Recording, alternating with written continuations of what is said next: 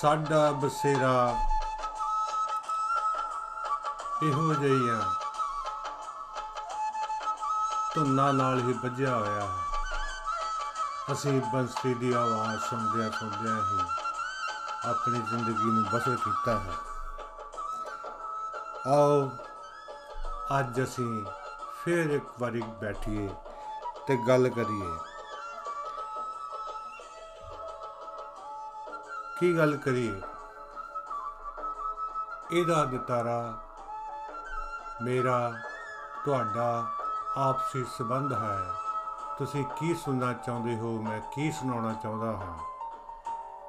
ਇਸ ਤੇ ਹੀ ਮੁਨਸਰ ਕਰਦਾ ਹੈ ਕਿ ਅਸੀਂ ਇਸ ਪ੍ਰੋਗਰਾਮ ਨੂੰ ਅੱਗੇ ਕਿੱਦਾਂ ਵਧਾਉਣਾ ਹੈ। ਮੈਂ ਆਪਣੇ ਵੱਲੋਂ ਕੋਸ਼ਿਸ਼ ਕਰਦਾ ਹਾਂ ਕਿ ਕੁਝ ਇਹੋ ਜਿਹਾ ਤੁਹਾਡੇ ਵਾਸਤੇ ਲੱਭ ਕੇ ਪਹੁੰਚਾਇਆ ਜਾਵੇ, ਜੋ ਤੁਹਾਨੂੰ ਚੰਗਾ ਲੱਗੇ, ਤੁਹਾਡੀ ਰੂਹ ਨੂੰ ਸਕੂਨ ਮਿਲੇ। ਜੋ ਆਸੇ-ਪਾਸੇ ਹੋ ਰਿਹਾ ਹੈ, ਉਹਦੀ ਵੀ ਅਸੀਂ ਗੱਲ ਕਰੀਏ, ਜਿਸ ਤਰ੍ਹਾਂ ਜੋ ਅਫਗਾਨਿਸਤਾਨ ਵਿੱਚ ਹੋ ਰਿਹਾ ਹੈ। ਅੱਜ ਉਹਦੇ ਵਾਸਤੇ ਮੈਂ ਕੁਝ ਇਕੱਠਾ ਕੀਤਾ ਹੈ। ਇਕੱਠਾ ਤੇ ਖੈਰ ਨਹੀਂ ਕਹਿ ਸਕਦਾ। ਇਹ ਇਹੋ ਹੀ ਹੈ ਵੀ ਮੈਂ ਆਸੇ-ਪਾਸੇ ਦੀਆਂ ਗੱਲਾਂ ਨੂੰ ਪੰਜਾਬੀ ਦੇ ਵਿੱਚ ਕਰਕੇ ਤੁਹਾਡੇ ਅੱਗੇ ਪੇਸ਼ ਕਰਨਾ ਹਾਂ। ਚਲੋ।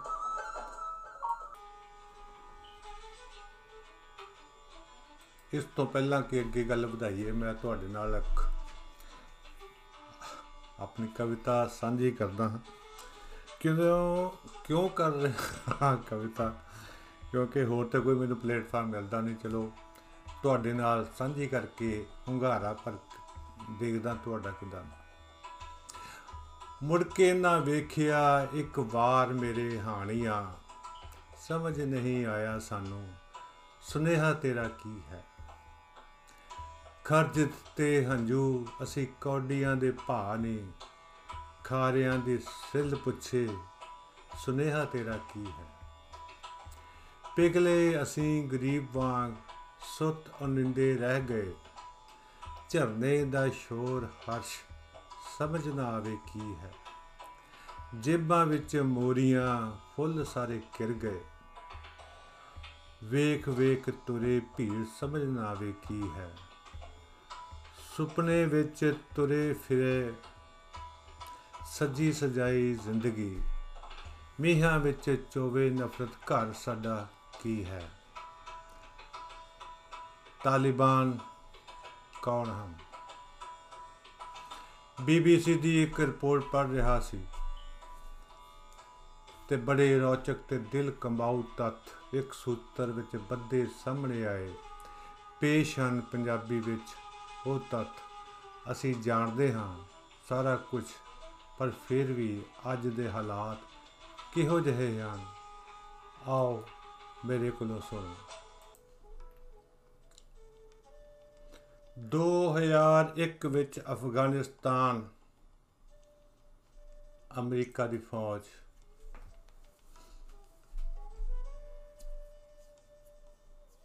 ਆਈ ਤੇ ਉਸਨੇ ਤਾਲਿਬਾਨ ਨੂੰ ਸਤਾ ਤੋਂ ਬੇਦਖਲ ਕਰ ਦਿੱਤਾ। ਪਰ ਹੌਲੀ-ਹੌਲੀ ਇਸ ਸਮੂਹ ਨੇ ਆਪਣੇ ਆਪ ਨੂੰ ਮਜ਼ਬੂਤ ਕੀਤਾ ਤੇ ਹੁਣ ਇੱਕ ਵਾਰ ਫਿਰ ਇਸ ਦਾ ਦਬਦਬਾ ਵੇਖਣ ਨੂੰ ਮਿਲ ਰਿਹਾ ਹੈ। ਤਕਰੀਬਨ 2 ਦਹਾਕੇ ਬਾਅਦ ਅਮਰੀਕਾ 11 ਸਤੰਬਰ 2021 ਤੱਕ ਅਫਗਾਨਿਸਤਾਨ ਤੋਂ ਆਪਣੀਆਂ ਸਾਰੀਆਂ ਫੌਜਾਂ ਦੀ ਵਾਪਸੀ ਵਿੱਚ ਜੁਟਿਆ ਹੋਇਆ ਹੈ। ਇਸ ਸਮੇਂ ਦੌਰਾਨ ਹੀ ਤਾਲਿਬਾਨ ਲੜਾਕਿਆਂ ਦਾ ਕੰਟਰੋਲ ਖੇਤਰ ਵੱਧ ਰਿਹਾ ਹੈ। ਡਰ ਵੀ ਉਭਰਨੇ ਸ਼ੁਰੂ ਹੋ ਗਏ ਹਨ ਕਿ ਉਹ ਸਰਕਾਰ ਨੂੰ ਅਸਥਿਰ ਕਰ ਸਕਦੇ ਹਨ। ਅਫਗਾਨਿਸਤਾਨ ਵਿੱਚ ਤਾਲਿਬਾਨ ਦੀਆਂ ਹਰਕਤਾਂ ਤੋਂ ਡਰੇ 1700 ਭਾਰਤੀਆਂ ਦਾ ਕੀ ਹੋਵੇਗਾ, ਇਹ ਵੀ ਇੱਕ ਚਿੰਤਾ ਦਾ ਵਿਸ਼ਾ ਹੈ। ਤਾਲਿਬਾਨ ਦੀ ਵੱਧ ਰਹੀ ਗਤੀ ਤੋਂ ਪਾਕਿਸਤਾਨ ਕਿਉਂ ਚਿੰਤਤ ਹੈ? ਤਾਲਿਬਾਨ ਨੇ ਸਾਲ 2018 ਵਿੱਚ ਅਮਰੀਕਾ ਨਾਲ ਗੱਲਬਾਤ ਸ਼ੁਰੂ ਕੀਤੀ ਸੀ। ਫਰਵਰੀ 2020 ਵਿੱਚ ਦੋਹਾਂ ਵਿੱਚ, ਦੋਵਾਂ ਵਿਚਾਲੇ ਸਮਝੌਤਾ ਹੋਇਆ ਸੀ ਜਿੱਥੇ ਅਮਰੀਕਾ ਨੇ ਅਫਗਾਨਿਸਤਾਨ ਤੋਂ ਆਪਣੀਆਂ ਫੌਜਾਂ ਵਾਪਸ ਲੈਣ ਦੀ ਗੱਲ ਕੀਤੀ ਸੀ ਤੇ ਤਾਲਿਬਾਨ ਅਮਰੀਕੀ ਸੈਨਿਕਾਂ ਤੇ ਹਮਲੇ ਰੋਕਣ ਲਈ ਸਹਿਮਤ ਹੋ ਗਏ ਸਨ। ਸਮਝੌਤੇ ਵਿੱਚ ਤਾਲਿਬਾਨ ਨੇ ਅਲ ਕਾਇਦਾ ਅਤੇ ਹੋਰ ਕੱਟੜਪੰਥੀ ਸੰਗਠਨਾਂ ਦੇ ਆਪਣੇ ਅਧੀਨ ਖੇਤਰ ਵਿੱਚ ਦਾਖਲ ਹੋਣ ਤੇ ਵੀ ਰੋਕ ਲਗਾਉਣ ਦੀ ਮੰਗ ਕੀਤੀ। ਅਤੇ ਰਾਸ਼ਟਰੀ ਪੱਧਰ ਸਾਡੀ ਸ਼ਾਂਤੀ, ਵਾਰਤਾ ਵਿੱਚ ਸ਼ਾਮਲ ਹੋਣ ਦਾ ਵਾਅਦਾ ਕੀਤਾ। ਪਰ ਸਮਝੌਤੇ ਤੋਂ ਬਾਅਦ ਅਗਲੇ ਹੀ ਸਾਲ ਤੋਂ ਤਾਲਿਬਾਨ ਤੇ ਅਫਗਾਨਿਸਤਾਨ ਵਿੱਚ ਆਮ ਨਾਗਰਿਕਾਂ ਅਤੇ ਸੁਰੱਖਿਆ ਬਲਾਂ ਨੂੰ ਨਿਸ਼ਾਨਾ ਬਣਾਇਆ। ਹੁਣ ਜਦੋਂ ਯੂਐਸ ਫੌਜਾਂ ਨੇ ਅਫਗਾਨਿਸਤਾਨ ਛੱਡਣ ਦੀ ਤਿਆਰੀ ਕੀਤੀ ਹੈ, ਤਾਲਿਬਾਨ ਸਮੂਹ ਤੇਜ਼ੀ ਨਾਲ ਦੇਸ਼ ਵਿੱਚ ਆਪਣੇ ਪੈਰ ਪਸਾਰ ਰਿਹਾ ਹੈ। ਵਿਦਿਆਰਥੀਆਂ ਵਿਦਿਆਰਥੀਆਂ ਨੂੰ ਪਸ਼ਤੋ ਭਾਸ਼ਾ ਵਿੱਚ ਤਾਲਿਬਾਨ ਕਿਹਾ ਜਾਂਦਾ ਹੈ। ਤਾਲਿਬਾਨ ਦਾ ਜਨਮ 90ਵਿਆਂ ਦੇ ਆਰੰਭ ਵਿੱਚ ਹੋਇਆ ਸੀ, ਜਦੋਂ ਸੋਵੀਅਤ ਯੂਨੀਅਨ ਅਫਗਾਨਿਸਤਾਨ ਤੋਂ ਆਪਣੀਆਂ ਫੌਜਾਂ ਵਾਪਸ ਲਿਜਾ ਰਿਹਾ ਸੀ। ਮੰਨਿਆ ਜਾਂਦਾ ਹੈ ਕਿ ਪਸ਼ਤੋ ਅੰਦੋਲਨ ਦੀ ਸ਼ੁਰੂਆਤ ਪਹਿਲੇ ਧਾਰਮਿਕ ਮਦਰਸਿਆਂ ਵਿੱਚ ਹੋਈ ਸੀ ਅਤੇ ਸਾਊਦੀ ਅਰਬ ਦੁਆਰਾ ਆਰਥਿਕ ਸਹਾਇਤਾ ਕੀਤੀ ਗਈ ਸੀ। ਇਸ ਲਹਿਰ ਵਿੱਚ ਸੁੰਨੀ ਇਸਲਾਮ ਦੀਆਂ ਕੱਟੜਪੰਥੀ ਮਾਨਤਾਵਾਂ ਦਾ ਪ੍ਰਚਾਰ ਕੀਤਾ ਗਿਆ।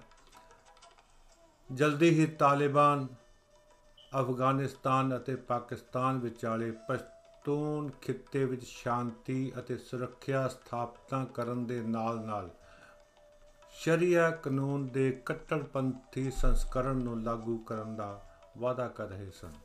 ਇਸ ਸਮੇਂ ਦੌਰਾਨ ਦੱਖਣੀ ਪੱਛਮੀ ਅਫਗਾਨਿਸਤਾਨ ਵਿੱਚ ਤਾਲਿਬਾਨ ਦਾ ਪ੍ਰਭਾਵ ਤੇਜ਼ੀ ਨਾਲ ਵਧਿਆ। ਸਤੰਬਰ 1995 ਵਿੱਚ ਉਸ ਨੇ ਈਰਾਨ ਦੀ ਸਰਹੱਦ ਦੇ ਨਾਲ ਲੱਗਦੇ ਹੈਰਾਤ ਸੂਬੇ ਉੱਤੇ ਕਬਜ਼ਾ ਕਰ ਲਿਆ।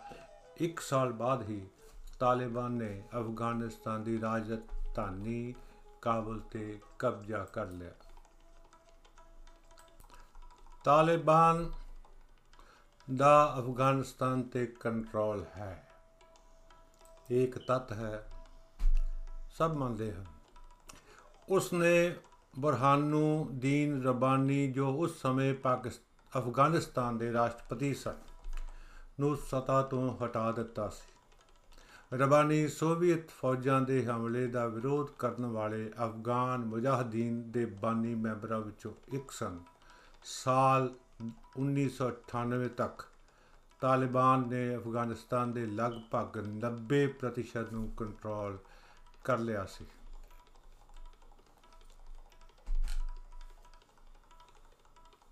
ਅੱਜ ਇਸੇ ਸਮੇਂ ਦੌਰਾਨ ਤਾਲਿਬਾਨ ਨੇ ਸਜ਼ਾ ਦੀ ਇਸਲਾਮੀ ਰਵਾਇਤ ਢੰਗ ਨੂੰ ਵੀ ਸ਼ੁਰੂ ਕੀਤਾ। ਸੋਵੀਅਤ ਫੌਜਾਂ ਦੇ ਜਾਣ ਤੋਂ ਬਾਅਦ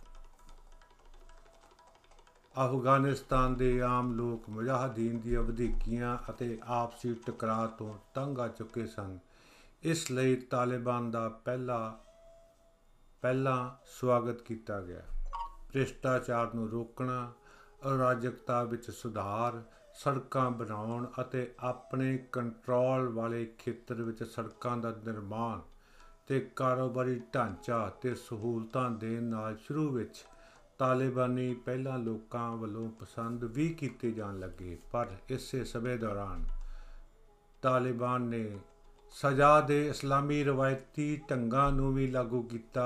ਇਹ ਕਾਨੂੰਨ ਬਹੁਤ ਸਖਤ ਸਨ, ਜਿਵੇਂ ਕਤਲ ਤੇ ਬੇਪਦਕਾਰੀ ਦਾ ਦੋਸ਼ੀ ਠਹਿਰਾਏ ਗਏ ਲੋਕਾਂ ਨੂੰ ਜਨਤਕ ਤੌਰ ਤੇ ਮੌਤ ਦੇ ਘਾਟ ਉਤਾਰਨਾ ਅਤੇ ਚੋਰੀ ਦੇ ਦੋਸ਼ੀ ਦੇ ਅੰਗ ਕੱਟ ਦੇਣੇ, ਖਾਸ ਕਰਕੇ ਹੱਥ ਮਰਦਾਂ ਲਈ ਦਾੜੀ ਤੇ ਔਰਤਾਂ ਲਈ ਬੁਰਕੇ ਪਹਿਨਣਾ ਜ਼ਰੂਰੀ ਕਰ ਦਿੱਤਾ ਗਿਆ ਤੇ ਸਭ ਤੋਂ ਵੱਡੀ ਗੱਲ ਦੋਸ਼ੀ ਨੂੰ ਆਪਣੇ ਆਪਣਾ ਪੱਖ ਦੱਸਣ ਲਈ ਵੀ ਮੌਕਾ ਨਾ ਦਿੱਤਾ ਜਾਂਦਾ ਤੇ ਖਾਸ ਤੌਰ ਤੇ ਔਰਤਾਂ ਨੂੰ ਸ਼ੱਕ ਦੇ ਬਿਨਾ ਤੇ ਹੀ ਗੋਲੀ ਨਾਲ ਮਾਰ ਦਿੱਤਾ ਜਾਂਦਾ। ਅਸੀਂ ਕਈ ਤਰ੍ਹਾਂ ਦੀਆਂ ਉਸ ਸਮੇਂ ਦੀਆਂ ਵੀਡੀਓਜ਼ ਵੀ ਦੇਖੀਆਂ ਹੋਈਆਂ। ਟੈਲੀਵਿਜ਼ਨ, ਸੰਗੀਤ ਤੇ ਸਿਨੇਮਾ ਤੇ ਪਾਬੰਦੀ ਲਗਾ ਦਿੱਤੀ ਗਈ। 10 ਸਾਲ ਤੋਂ ਵੱਧ ਉਮਰ ਦੀਆਂ ਲੜਕੀਆਂ ਸਕੂਲ ਨਹੀਂ ਜਾ ਸਕਦੀਆਂ ਸਨ। ਤਾਲਿਬਾਨ ਨੂੰ ਮਨੁੱਖੀ ਅਧਿਕਾਰਾਂ ਦੀ ਉਲੰਘਣਾ ਅਤੇ ਸੱਭਿਆਚਾਰਕ ਸ਼ੋਸ਼ਣ ਤੇ ਬਹੁਤ ਸਾਰੇ ਦੋਸ਼ਾਂ ਦਾ ਸਾਹਮਣਾ ਕਰਨਾ ਪਿਆ, ਕਿਉਂਕਿ ਅਸੀਂ ਵੱਖਰੇ ਕੌਮ, ਵੱਖਰੇ ਮਨੁੱਖਤਾ ਨੂੰ ਪਿਆਰ ਕਰਨ ਵਾਲੇ ਲੋਕ ਹਾਂ। ਸਾਡਾ ਧਰਮ ਜਿਹੜਾ ਇੱਕ ਬੜਾ ਜਾਤੀ ਹੈ ਇਸ ਕਰਕੇ ਅਸੀਂ ਕੋਈ ਖਾਸ ਟਿੱਪਣੀ ਤੇ ਨਹੀਂ ਕਰ ਸਕਦੇ। ਪਰ ਜੋ ਵੀ ਸਾਨੂੰ ਦਿਸ ਰਿਹਾ ਹੈ ਤੇ ਜੋ ਸਾਡਾ ਮਾਈਂਡ ਸੈਟ ਹੈ, ਉਹਦੇ ਮੁਤਾਬਕ ਅਸੀਂ ਇਹ ਕਹਿ ਸਕਦੇ ਹਾਂ ਕਿ ਜੇ ਤਾਲਿਬਾਨ ਵਿਦਿਆਰਥੀਆਂ ਨੂੰ ਹੀ ਕਿਹਾ ਜਾਂਦਾ ਹੈ, ਤਾਂ 10 ਸਾਲ ਤੋਂ ਉਮਰ ਤੋਂ ਵੱਧ ਲੜਕੀਆਂ ਦਾ ਪੜਾਉਣਾ ਕਿਵੇਂ ਗੈਰ ਵਾਜਬ ਹੈ ਤੇ ਕਿਵੇਂ ਔਰਤਾਂ ਨੂੰ ਬਿਨਾਂ ਖਾਸ ਤਹਿਕੀਕਾਤ ਦੇ ਮਾਰ ਦਿੱਤਾ ਗਿਆ। ਬੁਰਕਾ ਪਹਿਨਣਾ ਕਿਉਂ ਜ਼ਰੂਰੀ ਹੈ? ਜਦ ਕਿ ਔਰਤਾਂ ਨਾਲ ਕੋਈ ਵੀ ਇਹੋ ਜਿਹਾ ਸਾਡੇ ਸਾਹਮਣੇ ਨਹੀਂ ਆਇਆ ਜਿੱਥੋਂ ਇਹ ਲੱਗੇ ਕਿ ਔਰਤਾਂ ਦੀ ਮਾਨ ਔਰਤਾਂ ਦੀ ਇੱਜ਼ਤ ਜਾਂ ਔਰਤਾਂ ਦਾ ਕੋਈ ਰਤਬਾ ਸਾਡੇ ਸਾਹਮਣੇ ਇੱਕ ਸਨਮਾਨਯੁਕਤ ਢੰਗ ਨਾਲ ਸਾਡੇ ਸਾਹਮਣੇ ਆਇਆ ਹੋਵੇ। ਖੈਰ, ਇਸ ਤੇ ਹੀ ਜ਼ਿਆਦਾ ਗੱਲ ਨਹੀਂ ਕਰਦੇ। ਕਿਉਂਕਿ ਇਹ ਇੱਕ ਇਹੋ ਜਿਹਾ ਮੁੱਦਾ ਹੈ ਜਿੱਥੇ ਅਸੀਂ ਸਾਡੇ ਸਾਡੀ ਅਥਾਰਟੀ ਹੀ ਨਹੀਂ ਹੈ, ਸਾਡਾ ਕੁਝ ਵੀ ਕਿਹਾ ਬਦਲ ਹੀ ਕੁਝ ਨਹੀਂ ਸਕਦਾ। ਇਸ ਲਈ ਅਸੀਂ ਸਿਰਫ ਕੈਨੇਡਾ ਵਿੱਚ, ਆਪਣੀ ਕਮਿਊਨਿਟੀ ਵਿੱਚ ਹੀ ਗੱਲ ਕਰ ਸਕਦੇ ਹਾਂ। ਇਸ ਦੀ ਇੱਕ ਬਰਨਾਮ ਉਦਾਹਰਨ 2001 ਵਿੱਚ ਉਦੋਂ ਦੇਖੀ ਗਈ ਜਦੋਂ ਤਾਲਿਬਾਨ ਨੇ ਅੰਤਰਰਾਸ਼ਟਰੀ ਵਿਰੋਧ ਪ੍ਰਦਰਸ਼ਨ ਦੇ ਬਾਵਜੂਦ ਮੱਧ ਅਫਗਾਨਿਸਤਾਨ ਦੇ ਬਾਂਬੀਅਨ ਵਿੱਚ ਇੱਕ ਬੁੱਧ ਦੀ ਮੂਰਤੀ ਨੂੰ ਤੋੜ ਦਿੱਤਾ। ਆਪਣਾ ਧਰਮ ਸਭ ਨੂੰ ਪਿਆਰਾ ਹੁੰਦਾ ਹੈ। ਇਹ ਇੱਕ ਜਾਤੀ ਵਿਚਾਰ ਹਨ। ਇਹ ਇੱਕ ਇਹੋ ਜੀ ਚੀਜ਼ ਹੈ, ਅਸੀਂ ਗੌਡ ਨੂੰ ਕਿਸੇ ਵੀ ਰੂਪ ਵਿੱਚ ਦੇ ਸਕਦੇ ਹਾਂ, ਜਿਵੇਂ ਪਾਣੀ ਨੂੰ ਅਸੀਂ ਜਲ ਵੀ ਕਹਿੰਦੇ ਹਾਂ, ਵਾਟਰ ਵੀ ਕਹਿੰਦੇ ਹਾਂ। ਤੇ ਹੋਰ ਕਈ ਨਾਵਾਂ ਨਾਲ ਪੁਕਾਰਿਆ ਜਾਂਦਾ ਹੈ, ਪਰ ਕੰਟੈਂਟ ਤੇ ਉਹ ਹੀ ਰਹਿੰਦਾ ਹੈ। ਇਸੇ ਤਰ੍ਹਾਂ ਹੀ ਰੱਬ ਵੀ ਇੱਕ ਹੈ ਉਸ ਨੂੰ ਵੱਖੋ ਵੱਖਰੇ ਤਰੀਕੇ ਨਾਲ ਲੋਕ ਮਾਨਤਾ ਦਿੰਦੇ ਹਨ। ਕੁਝ ਮੰਨਦੇ ਹਨ ਕੁਝ ਨਹੀਂ ਮੰਨਦੇ ਕੁਝ ਕੁਦਰਤ ਵਿੱਚ ਹੀ ਰੱਬ ਦੇਖਦੇ ਹਨ। ਪਰ ਕਿਸੇ ਧਰਮ ਦਾ ਕੋਈ ਬੁੱਤ ਜਾਂ ਇੱਕ ਸਭਿਅਤਾ ਦੀ ਨਿਸ਼ਾਨੀ ਜਿਹੜੀ ਸੈਂਕੜੇ ਸਦੀਆਂ ਸਾਲਾਂ ਤੋਂ ਹੋਵੇ, ਉਸ ਨੂੰ ਤੋੜ ਦੇਣਾ ਇਹ ਕਿਸੇ ਵੀ ਤਰੀਕੇ ਨਾਲ ਵਾਜਬ ਨਹੀਂ ਠਹਿਰਾਇਆ ਜਾ ਸਕਦਾ। ਪਾਕਿਸਤਾਨ ਨੇ ਤਾਲਿਬਾਨ ਦੇ ਗਠਤ ਅਤੇ ਮਜ਼ਬੂਤ ਕਰਨ ਦੇ ਦੋਸ਼ਾਂ ਦਾ ਲਗਾਤਾਰ ਖੰਡਨ ਕੀਤਾ ਹੈ। ਪਰ ਇਸ ਵਿੱਚ ਕੋਈ ਸ਼ੱਕ ਨਹੀਂ ਹੈ ਕਿ ਸ਼ੁਰੂ ਵਿੱਚ ਤਾਲਿਬਾਨ ਲਹਿਰ ਵਿੱਚ ਸ਼ਾਮਲ ਹੋਣ ਵਾਲੇ ਲੋਕ ਪਾਕਿਸਤਾਨ ਦੇ ਮਦਰਸਿਆਂ ਵਿੱਚੋਂ ਹੀ ਆਏ ਸਨ। ਜਦੋਂ ਅਫਗਾਨਿਸਤਾਨ ਨੂੰ ਤਾਲਿਬਾਨ ਦੁਆਰਾ ਕੰਟਰੋਲ ਕੀਤਾ ਜਾਂਦਾ ਸੀ, ਤਾਂ ਪਾਕਿਸਤਾਨ ਦੁਨੀਆ ਦੇ ਉਹਨਾਂ ਤਿੰਨ ਦੇਸ਼ਾਂ ਵਿੱਚੋਂ ਇੱਕ ਸੀ, ਜਿਸ ਨੇ ਤਾਲਿਬਾਨ ਦੀ ਸਰਕਾਰ ਨੂੰ ਮਾਨਤਾ ਦਿੱਤੀ ਸੀ। ਪਾਕਿਸਤਾਨ ਤੋਂ ਇਲਾਵਾ ਸਾਊਦੀ ਅਰਬ ਅਤੇ ਸੰਯੁਕਤ ਅਰਬ ਅਮੀਰਾਤ ਨੇ ਵੀ ਤਾਲਿਬਾਨ ਦੀ ਸਰਕਾਰ ਨੂੰ ਸਵੀਕਾਰ ਕਰ ਲਿਆ। ਪਾਕਿਸਤਾਨ ਤਾਲਿਬਾਨ ਨਾਲ ਕੂਟਨੀਤਿਕ ਸਬੰਧ ਤੋੜਨ ਵਾਲੇ ਦੇਸ਼ਾਂ ਵਿੱਚ ਆਖਰੀ ਵੀ ਸੀ। ਅਸੀਂ ਇੱਥੇ ਪਾਕਿਸਤਾਨ ਨੂੰ ਗਲਤ ਜਾਂ ਠੀਕ ਠਹਿਰਾਉਣ ਦੇ ਮੁੱਦੇ ਤੇ ਗੱਲ ਨਹੀਂ ਕਰ ਰਹੇ। ਅਸੀਂ ਤੇ ਤਾਲਿਬਾਨ ਦਾ ਜੋ ਅੱਜ ਕੱਲ ਰੁਝਾਨ ਹੈ, ਜਿਸ ਤਰ੍ਹਾਂ ਅਫਗਾਨਿਸਤਾਨ ਤੇ ਉਹ ਲਗਾਤਾਰ ਕਬਜ਼ਾ ਕਰ ਰਿਹਾ ਹੈ, ਸਾਡਾ ਮੂਲ ਮੁੱਦਾ ਉਹ ਹੈ। ਇੱਕ ਸਮਾਂ ਸੀ ਜਦੋਂ ਤਾਲਿਬਾਨ ਨੇ ਉੱਤਰ ਪੱਛਮ ਵਿੱਚ ਆਪਣੇ ਕੰਟਰੋਲ ਵਾਲੇ ਖੇਤਰ ਤੋਂ ਪਾਕਿਸਤਾਨ ਨੂੰ ਅਸਥਿਰ ਕਰਨ ਦੀ ਧਮਕੀ ਵੀ ਦਿੱਤੀ ਸੀ। ਇਸ ਸਮੇਂ ਦੌਰਾਨ ਹੀ ਤਾਲਿਬਾਨ ਅਤਵਾਦੀਆਂ ਨੇ ਮਲਾਲਾ ਯੂਸਫ ਜਈ ਨੂੰ ਅਕਤੂਬਰ 2012 ਵਿੱਚ ਮਿੰਗੋਰਾ ਸ਼ਹਿਰ ਵਿੱਚ ਉਸਦੇ ਸਕੂਲ ਤੋਂ ਘਰ ਵਾਪਸ ਆਉਂਦੇ ਸਮੇਂ ਗੋਲੀ ਮਾਰ ਦਿੱਤੀ ਸੀ। ਇਹ ਕਿਹਾ ਜਾਂਦਾ ਸੀ ਕਿ ਤਾਲਿਬਾਨ 14 ਸਾਲ ਦੀ ਮਲਾਲਾ ਤੋਂ ਤਾਲਿਬਾਨ ਦੀ ਹਕੂਮਤ ਦੇ ਅਤਿਆਚਾਰ ਬਾਰੇ ਲਿਖੇ ਇੱਕ ਲੇਖ ਲਿਖਣ ਲਈ ਨਾਰਾਜ਼ ਸਨ। ਇਸ ਘਟਨਾ ਵਿੱਚ ਮਲਾਲਾ ਬੁਰੀ ਤਰ੍ਹਾਂ ਜ਼ਖਮੀ ਹੋ ਗਈ। ਉਸ ਸਮੇਂ ਇਸ ਘਟਨਾ ਦੀ ਨਾ ਸਿਰਫ ਪਾਕਿਸਤਾਨ ਵਿੱਚ ਬਲਕਿ ਅੰਤਰਰਾਸ਼ਟਰੀ ਪੱਧਰ ਤੇ ਵੀ ਨਿੰਦਾ ਕੀਤੀ ਗਈ ਸੀ। ਇਸ ਘਟਨਾ ਤੋਂ 2 ਸਾਲ ਬਾਅਦ ਤਾਲਿਬਾਨ ਅਤਵਾਦੀਆਂ ਨੇ ਪਿਸ਼ਾਵਰ ਦੇ ਇੱਕ ਸਕੂਲ ਉੱਤੇ ਹਮਲਾ ਕੀਤਾ, ਜਿਸ ਤੋਂ ਬਾਅਦ ਪਾਕਿਸਤਾਨ ਵਿੱਚ ਤਾਲਿਬਾਨ ਦਾ ਪ੍ਰਭਾਵ ਕਾਫੀ ਘਟ ਗਿਆ। ਸਾਲ 2013 ਵਿੱਚ ਇੱਕ ਅਮਰੀਕੀ ਡਰੋਨ ਹਮਲੇ ਵਿੱਚ ਹਕੀਮੁੱਲਾ ਮਹਿਸੂਦ ਸਣੇ ਤਿੰਨ ਮਹੱਤਵਪੂਰਨ ਨੇਤਾ ਮਾਰੇ ਗਏ, ਜੋ ਪਾਕਿਸਤਾਨ ਵਿੱਚ ਤਾਲਿਬਾਨ ਦੀ ਰਹਿਨੁਮਾਈ ਕਰ ਰਹੇ ਸਨ? 11 ਸਤੰਬਰ 2001 ਨਿਊਯਾਰਕ ਦੇ ਵਰਲਡ ਟ੍ਰੇਡ ਸੈਂਟਰ ਤੇ ਹੋਏ ਹਮਲੇ ਤੋਂ ਬਾਅਦ ਵਿਸ਼ਵ ਵਿਆਪੀ ਧਿਆਨ ਤਾਲਿਬਾਨ ਵੱਲ ਆ ਗਿਆ। ਤਾਲਿਬਾਨ ਤੇ ਹਮਲੇ ਦੇ ਮੁੱਖ ਸ਼ੱਕੀ ਔਸਮਾ ਬਿਨ ਲੇਡਨ ਅਤੇ ਅਲ ਕਾਇਦਾ ਦੇ ਲੜਾਕੂਆਂ ਨੂੰ ਪਨਾਹ ਦੇਣ ਦਾ ਦੋਸ਼ ਲਗਾਇਆ ਗਿਆ। 7 ਅਕਤੂਬਰ 2001 ਨੂੰ ਯੂਐਸ ਦੀ ਅਗਵਾਈ ਵਾਲੇ ਇੱਕ ਮਿਲਟਰੀ ਗੱਠਜੋੜ ਨੇ ਅਫਗਾਨਿਸਤਾਨ ਉੱਤੇ ਹਮਲਾ ਕੀਤਾ ਅਤੇ ਦਸੰਬਰ ਦੇ ਪਹਿਲੇ ਹਫ਼ਤੇ ਵਿੱਚ ਤਾਲਿਬਾਨ ਦਾ ਰਾਜ ਖਤਮ ਹੋ ਗਿਆ। ਉਸਾਮਾ ਬਿਨ ਲੇਡਨ ਅਤੇ ਤਾਲਿਬਾਨ ਦੇ ਤਤਕਾਲੀ ਮੁਖੀ ਮੁੱਲਾ ਮੁਹੰਮਦ ਉਮਰ ਅਤੇ ਉਸ ਦੇ ਹੋਰ ਸਾਥੀਆਂ ਦੁਨੀਆ ਦੇ ਸਭ ਤੋਂ ਵੱਡੇ ਸਰਚ ਅਭਿਆਨ ਤੋਂ ਬਾਅਦ ਵੀ ਅਫਗਾਨਿਸਤਾਨ ਤੋਂ ਭੱਜਣ ਵਿੱਚ ਸਫਲਤਾ ਪ੍ਰਾਪਤ ਕਰ ਲਈ। ਤਾਲਿਬਾਨ ਧੜੇ ਦੇ ਬਹੁਤ ਸਾਰੇ ਲੋਕਾਂ ਨੇ ਅਫਗਾਨਿਸਤਾਨ ਦੇ ਕੋਇਟਾ ਸ਼ਹਿਰ ਵਿੱਚ ਸ਼ਰਨ ਲਈ ਸੀ ਅਤੇ ਉਹਨਾਂ ਨੇ ਉੱਥੋਂ ਲੋਕਾਂ ਨੂੰ ਨਿਰਦੇਸ਼ ਦੇਣਾ ਵੀ ਸ਼ੁਰੂ ਕਰ ਦਿੱਤਾ ਸੀ। ਹਾਲਾਂਕਿ ਪਾਕਿਸਤਾਨ ਸਰਕਾਰ ਨੇ ਹਮੇਸ਼ਾ ਹੀ ਕੋਇਟਾ ਵਿੱਚ ਤਾਲਿਬਾਨ ਦੀ ਮੌਜੂਦਗੀ ਤੋਂ ਇਨਕਾਰ ਕੀਤਾ ਹੈ। ਵੱਡੀ ਗਿਣਤੀ ਵਿੱਚ ਵਿਦੇਸ਼ੀ ਫੌਜਾਂ ਦੀ ਮੌਜੂਦਗੀ ਦੇ ਬਾਵਜੂਦ ਤਾਲਿਬਾਨ ਨੇ ਹੌਲੀ-ਹੌਲੀ ਆਪਣੇ ਆਪ ਨੂੰ ਮਜ਼ਬੂਤ ਕੀਤਾ ਅਤੇ ਅਫਗਾਨਿਸਤਾਨ ਵਿੱਚ ਆਪਣਾ ਪ੍ਰਭਾਵ ਵਧਾ ਲਿਆ। ਇਸ ਦੇ ਨਤੀਜੇ ਵਜੋਂ ਦੇਸ਼ ਵਿੱਚ ਅਸੁਰੱਖਿਆ ਅਤੇ ਹਿੰਸਾ ਦਾ ਮਾਹੌਲ ਫਿਰ ਤੋਂ ਪ੍ਰਗਟ ਹੋਣਾ ਸ਼ੁਰੂ ਹੋ ਗਿਆ, ਜੋ 2001 ਤੋਂ ਬਾਅਦ ਕਦੇ ਨਹੀਂ ਵੇਖਿਆ ਗਿਆ ਸੀ। ਸਤੰਬਰ 2012 ਵਿੱਚ ਤਾਲਿਬਾਨ ਲੜਾਕਿਆਂ ਨੇ ਕਾਬਲ ਵਿੱਚ ਕਈ ਹਮਲੇ ਕੀਤੇ ਸਨ ਅਤੇ ਨੈਟੋ ਕੈਂਪਾਂ ਵਿੱਚ ਵੀ ਛਾਪੇਮਾਰੀ ਕੀਤੀ। ਸਾਲ 2013 ਵਿੱਚ ਸ਼ਾਂਤੀ ਦੀ ਉਮੀਦ ਉਦੋਂ ਉੱਠੀ ਜਦੋਂ ਤਾਲਿਬਾਨ ਨੇ ਕਤਰ ਵਿੱਚ ਦਫ਼ਤਰ ਖੋਲ੍ਹਣ ਦਾ ਐਲਾਨ ਕੀਤਾ, ਹਾਲਾਂਕਿ ਤਦ ਤਾਲਿਬਾਨ ਅਤੇ ਅਮਰੀਕੀ ਫੌਜ ਦਾ ਇੱਕ ਦੂਜੇ ਤੇ ਭਰੋਸਾ ਬਹੁਤ ਕਮਜ਼ੋਰ ਤੇ ਸਤਹੀ ਕਿਸਮ ਦਾ ਸੀ, ਜਿਸ ਕਾਰਨ ਹਿੰਸਾ ਨਹੀਂ ਰੁਕੀ। ਅਗਸਤ 2015 ਵਿੱਚ ਤਾਲਿਬਾਨ ਨੇ ਮੰਨਿਆ ਕਿ ਸਬੂ ਨੇ 2 ਸਾਲਾਂ ਤੋਂ ਵੱਧ ਸਮੇਂ ਤੱਕ ਮੁੱਲਾ ਉਮਰ ਦੀ ਮੌਤ ਦਾ ਖੁਲਾਸਾ ਨਹੀਂ ਹੋਣ ਦਿੱਤਾ ਸੀ। ਮੁੱਲਾ ਉਮਰ ਦੀ ਕਥਿਤ ਸਿਹਤ ਸਮੱਸਿਆਵਾਂ ਕਾਰਨ ਪਾਕਿਸਤਾਨ ਦੇ ਇੱਕ ਹਸਪਤਾਲ ਵਿੱਚ ਮੌਤ ਹੋ ਗਈ ਸੀ। ਉਸੇ ਮਹੀਨੇ ਸਬੂ ਨੇ ਮੁੱਲਾ ਮਨਸੂਰ ਨੂੰ ਆਪਣਾ ਨਵਾਂ ਨੇਤਾ ਚੁਣਨ ਦਾ ਐਲਾਨ ਵੀ ਕੀਤਾ ਸੀ। ਪਾਕਿਸਤਾਨੀ ਤਾਲਿਬਾਨ ਨੇਤਾ ਹਕੀਮੁੱਲਾ ਬਹਿਸੂਤ ਨਾਲ 2013 ਵਿੱਚ ਅਮਰੀਕੀ ਡਰੋਨ ਹਮਲੇ ਵਿੱਚ ਮਾਰਿਆ ਗਿਆ ਸੀ। ਅਮਰੀਕਾ ਅਤੇ ਤਾਲਿਬਾਨ ਵਿਚਕਾਰ ਸਮਝੌਤਾ ਹੋਣਾ ਹੀ ਸੀ, ਸੋ ਹੋਇਆ।